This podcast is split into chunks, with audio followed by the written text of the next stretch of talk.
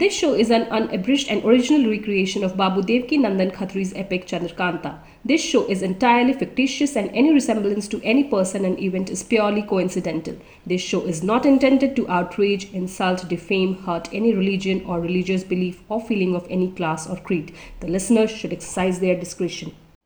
दूसरा भाग चौथा बयान महाराज शिवदत्त का शमला लिए हुए देवी सिंह कुंवर वीरेंद्र सिंह के पास पहुँचे और जो कुछ हुआ था, बयान किया।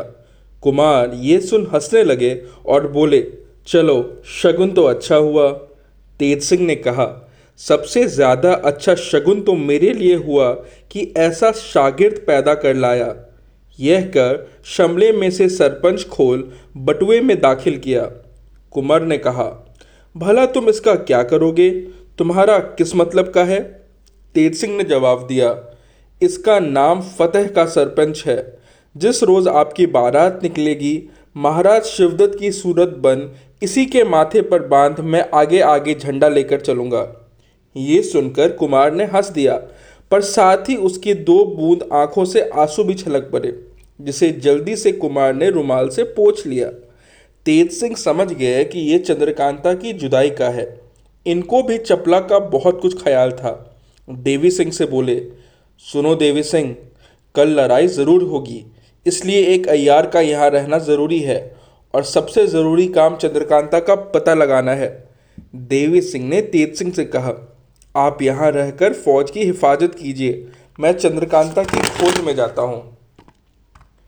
तेज तेज सिंह ने कहा, नहीं, चुनार की पहाड़ियाँ तुम्हारी अच्छी तरह देखी नहीं है और चंद्रकांता ज़रूर उसी तरफ़ होगी।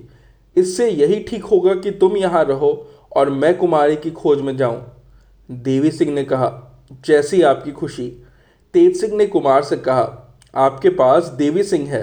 मैं जाता हूँ, ज़रा होशियारी से रहिएगा और लड़ाई में जल्दी ना कीजिएगा। कुमार ने कहा अच्छा जाओ। ईश्वर तुम्हारी रक्षा करे। बातचीत करते शाम हो गई, बल्कि कुछ रात भी चली गई। तेज सिंह उठ खड़े हुए और ज़रूरी चीज़ें ले अयारी के सामान से लैश हो, वहाँ से एक घने जंगल की तरफ़ चले गए। दूसरा भाग, पांचवा बयान। चंद्रकांता को ले जाकर कहाँ रखे? अच्छे कमरे में या अंधेरी कोठरी में? उसको खाने को क्या दिया जाए? और वो बेचारी सिवाय रोने के क्या करती होगी? खाने पीने की उसे कब सुध होगी? उसका मुँह दुख और भय से सूख गया होगा। उसको राज़ी करने के लिए तंग करते होंगे। कहीं ऐसा न हो कि उसने तंग होकर जान दे दी हो। इन्हीं सब बातों को सोचते और ख्याल करते कुमार को रात भर नींद न आई। सवेरा हुआ ही चाहता था कि महाराज शिवदत्त के लश्कर से डंके की आवाज़ आई। मालूम हुआ कि दुश्मन की तरफ़ लड़ाई का सामान हो रहा है। कुमार भी उठ बैठे, हाथ मुँह धोया। इतने में हरकारे ने आकर खबर दी कि दुश्मनों की तरफ़ लड़ाई का सामान हो रहा है। कुमार ने कहा, हमारे यहाँ भी जल्द तैयारी की जाए। हुक्म पाकर हरकारा रवाना हुआ। जब तक कुमार ने स्नान संध्या से छुट्टी पाई, तब तक दोनों तरफ़ की फौजें भी मैदान में जा डटी। बेलदारों ने ज़मीन साफ़ कर दी। कुमार भी अपने अरबी घोड़े पर सवार हो मैदान में गए और देवी सिंह से कहा, शिवदत्त को कहना चाहिए कि बहुत से आदमियों का खून करना अच्छा नहीं। जिस जिस को बहादुरी का घमंड हो, एक पर एक लड़के जल्दी मामला तय कर ले। शिवदत्त सिंह अपने को अर्जुन समझते हैं। उनके मुकाबले के लिए मैं मौजूद हूँ। क्यों बेचारे गरीब सिपाहियों की जान जाए? देवी सिंह ने कहा, बहुत अच्छा। अभी इस मामले को जय कर तैद कर डालता हूँ। यह कह मैदान में गए और अपनी चादर हवा में दो तीन दफ़े उछाली। चादर उछालनी थी कि झट बद्रीनाथ अय्यार महाराज शिवदत्त के लश्कर से निकल के मैदान में देवी सिंह के पास आए और बोले, जय माया की। देवी सिंह ने भी जवाब दिया जय माया की। बद्रीनाथ ने पूछा, कहो, क्या बात है? जो मैदान में आकर अयारों को बुलाते हो, तुमसे एक बात कहनी है। बद्रीनाथ ने कहा, कहो। देवी सिंह ने कहा, तुम्हारी फौज में मर्द बहुत हैं कि औरत? बद्रीनाथ, औरत की सूरत भी दिखाई नहीं देती। देवी सिंह, तुम्हारे यहाँ कोई बहादुर भी है कि सब गरीब सिपाहियों को जान लेने और आप तमाशा देखने वाले ही हैं? बद्रीनाथ हमारे यहाँ खचियो बहादुर भरे हैं। देवी सिंह, तुम्हारे कहने से तो मालूम होता है कि सब खेत की मूली ही हैं। बद्रीनाथ, ये तो मुकाबला होने से ही मालूम होगा। देवी सिंह तो क्यों नहीं एक एक करके लड़ाई का हौसला कर लेते हैं? ऐसा करने से मामला भी जल्दी तय हो जाएगा और बेचारे सिपाहियों की जान भी मुफ़्त में ना जाएगी। हमारे कुमार तो कहते हैं कि महाराज शिवदत्त को अपनी बहादुरी का बड़ा भरोसा है। आए, पहले हमसे भिड़ जाए। या वही जीत जाए या हम ही चुनार की गद्दी के मालिक हो। बात की बात में मामला तय होता है, बद्रीनाथ ने कहा। तो इसमें हमारे महाराज कभी ना हटेंगे, वो बड़े बहादुर हैं। तुम्हारे कुमार को तो चुटकुली से मसल डालेंगे। देवी सिंह, ये तो हम भी जानते हैं कि उनकी चुटकी बहुत साफ़ है। फिर आवे मैदान में। इस बातचीत के बाद बद्रीनाथ लौटकर अपनी फौज में गए और जो कुछ देवी सिंह से बातचीत हुई थी, जाकर महाराज शिवदत्त से कहा सुनते ही महाराज शिवदत्त तो लाल हो गए और बोले, ये कल का लड़का मेरे साथ मुकाबला किया चाहता है? बद्रीनाथ ने कहा, फिर हिसाब ही तो है। इसमें रंज होने की क्या बात है? मैं जहाँ तक समझता हूँ, उनका कहना ठीक है।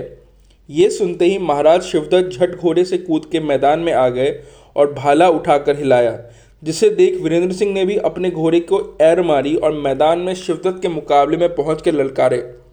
अपने मुँह अपनी तारीफ़ करता है और कहता है कि मैं वीर हूँ। क्या बहादुर लोग चुट्टे भी होते हैं? जवाब मर्दी से लड़कर चंद्रकांता ना ली गई। लालत है ऐसी बहादुरी पर। वीरेंद्र सिंह की बात तीर की तरह महाराज शिवदत्त कलेजे में लगी। कुछ जवाब तो ना दे सके। गुस्से से भरे हुए बड़े ज़ोर से कुमार पर नीजा चलाया। कुमार ने अपने नेजे से ऐसा झटका दिया कि उनके हाथ से नीजा झटक के दूर जा गिरा। ये तमाशा देख दोस्त और दुश्मन दोनों तरफ़ से वाह वाह की आवाज़ आने लगी। शिवदत्त बहुत बिगड़ा और तलवार निकालकर कुमार पर दौड़ा। कुमार ने तलवार का जवाब तलवार से दिया। दोपहर तक दोनों में लड़ाई होती रही। बाद दोपहर कुमार की तलवार से शिवदत्त का घोड़ा जख्मी होकर गिर पड़ा, बल्कि खुद महाराज शिवदत्त को भी कई जगह जख्म लगे। घोड़े से कूदकर शिवदत्त ने कुमार के घोड़ों को मारना चाहा मगर मतलब समझे कुमार भी झट घोड़े पर से कूद पड़े और आगे होकर एक कड़ा इस ज़ोर से शिवदत्त कलाई पर मारा कि हाथ से तलवार छूटकर ज़मीन पर गिर पड़ी, जिसको दौड़ के देवी सिंह ने उठा लिया। महाराज शिवदत्त को मालूम हो गया कि कुमार हर तरह से ज़बरदस्त है। अगर थोड़ी देर और लड़ाई होगी तो हम बेशक मारे जाएँगे या पकड़े जाएँगे। ये सोच अपनी फौज को कुमार पर धावा करने का इशारा किया। बस, एकदम से कुमार को घेर लिया। ये देख कुमार की फौज ने भी मारना शुरू किया। फतेह सिंह सेनापति और देवी सिंह कोशिश करके कुमार के पास पहुँचे और तलवार और खंजर चलाने लगे। दोनों फौज आपस में खूब गुद गई और गहरी लड़ाई होने लगी। शिवदत्त के बड़े बड़े पहलवानों ने चाहा कि इस लड़ाई में कुमार का काम तमाम कर दे, मगर कुछ बन ना पड़ा।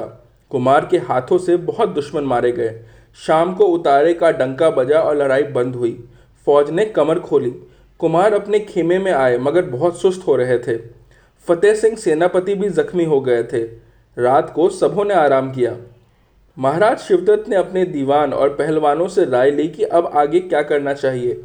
फौज तो वीरेंद्र सिंह की हमसे बहुत कम है, मगर उसकी दिलावरी से हमारा हौसला टूट जाता है, क्योंकि हमने भी उससे लड़के बहुत जक उठाई। हमारी तो ये राय है कि रात को कुमार के लश्कर पर धावा मारे। इस राय को सबों ने पसंद किया। थोड़ी रात रहे शिवदत्त ने कुमार की फौज पर 500 सिपाहियों के साथ धावा किया। बड़ा ही गड़बड़ मचा। अंधेरी रात में दोष दुश्मनों का पता लगाना मुश्किल था। कुमार की फौज दुश्मन समझकर अपने ही लोगों को मारने लगी। ये खबर वीरेंद्र सिंह को भी लगी। झट अपने खेमे से बाहर निकल आए। देवी सिंह ने बहुत से आदमियों को महताब जलाने के लिए बांटी। यह महताब तेज सिंह ने अपने तरीके से बनाई थी। उसको जलाते ही उजाला हो गया और दिन की तरह मालूम होने लगा। अब क्या था? कुल 500 आदमियों को मारना क्या? सुबह होते होते शिवदत्त के 500 आदमी मारे गए। मगर रोशनी होने के पहले करीब हज़ार आदमी कुमार की तरफ़ के नुकसान हो चुके थे, जिसका रंद वीरेंद्र सिंह को बहुत हुआ और सुबह की लड़ाई बंद ना होने दी। दोनों फौजें फिर गुथ गई। कुमार ने जल्दी से स्नान किया और संध्या पूजा करके हरबों को बदन पर सजा, दुश्मनों की फौज में घुस गए। लड़ाई खूब हो रही थी। किसी को तन बदन की खबर ना थी। एकाएक पूरब और उत्तर के कोनों से कुछ फौजी सवार तेज़ी से आते हुए दिखाई दिए, जिनके आगे आगे एक सवार बहुत उद्दी पोशाक पहने अरबी घोड़े पर सवार घोड़ा दौड़ाए चला जाता था। उसके पीछे भी जो सवार थे करीब करीब 500 के होंगे, घोड़े फेंके चले आ रहे थे। अगले सवार की पोशाक और हरबों से मालूम होता था कि यह सबों का सरदार है। ये सरदार मुँह तक नकाब डाले हुए था और उसके साथ जितने सवार पीछे चले आ रहे थे, उन लोगों ने भी मुँह पर नकाब पाड़ी हुई थी। इस फौज ने पीछे से महाराज शिवदत्त की फौज पर धावा किया और खूब मारा। उधर से वीरेंद्र सिंह की फौज ने जब देखा कि दुश्मनों को मारने वाला एक और आ पहुँचा है तो तबीयत और बढ़ गई और हौसले के साथ लड़ने लगे। दो तरफी चोट महाराज शिवदत्त की फौज संभाल ना सकी और भाग चली। फिर तो कुमार की बन पड़ी। दो कोस तक पीछा किया। आखिर फतेह का दंका बजाते अपने पराव पर आए।